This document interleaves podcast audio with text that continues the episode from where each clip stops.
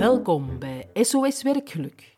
In deze shorties-reeks bespreken we allerlei uitdagingen op de werkvloer op basis van echte cases en reële vragen.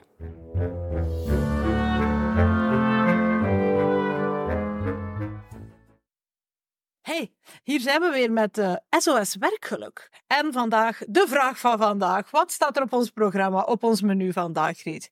Hoe ga je om met iemand die eigenlijk jouw meeting kaapt? In de zin van, er komt een topic op tafel, iemand zegt iets en bam, het zit er weer tegen, want monsieur of madame is heel heftig en snel in het reageren. Zeg, en we moeten wel inclusief zijn. Het is MVX vandaag. Hè, in het, ja, ja, pas op. Monsieur, madame of, of X.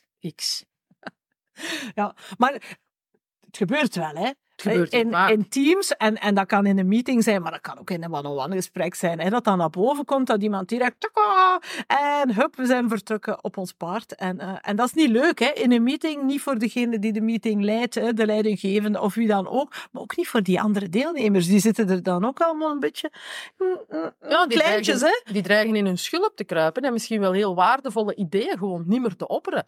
Dus ja, Kim, wat moeten we daar dan mee? Hè? Ga, nu, Anne, je kunt aan twee kanten werken. Hè. Je kunt aan de kant van die persoon denken en zeggen, ik ga die veranderen.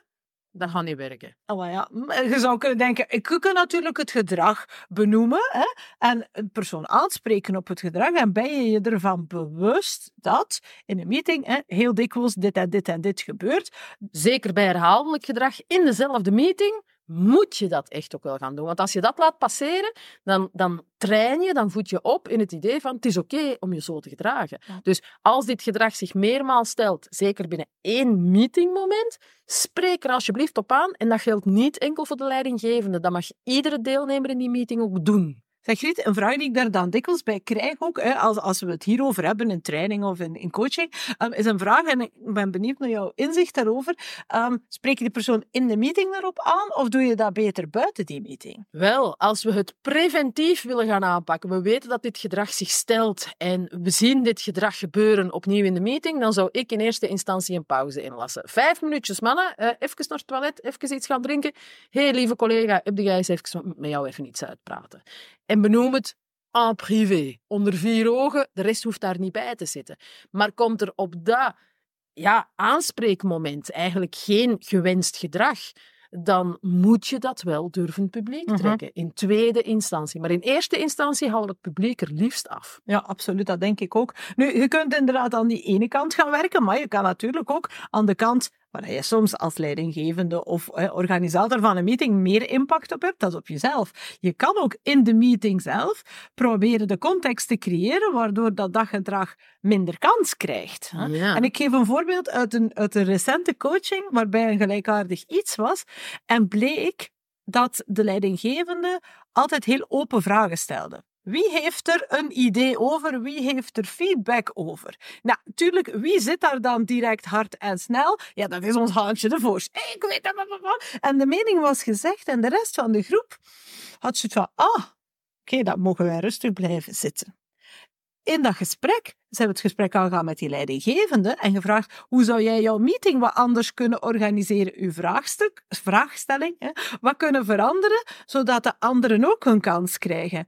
En dan kwam eruit hè, dat zij ook wel eens iemand eerst zou aanduiden van ik heb jou nog niet gehoord, geef jij je mening? En dan krijgt die snelle, harde reageerder minder kans, dan hoeft hij ook in zijn gevoel niet te reageren omdat iedereen anders zwijgt. Dus je kan aan de twee kanten werken. Ja, dat is een meer sturende aanpak van het vergaderen.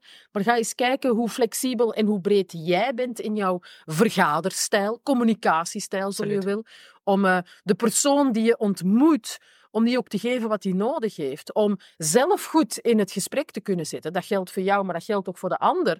Maar ook alle anderen die erbij betrokken zijn. En ik denk dat dat een stukje groepsmanagement, groepdynamiek ook is. Dat je moet, eh, moet Mhm. durven aanvoelen, durven leren lezen en dan ook durven gaan managen. Dus eh, communicatiestijl bij jezelf zo goed mogelijk eh, krijgen, de nodige vragen gaan stellen, hè, aanspreken.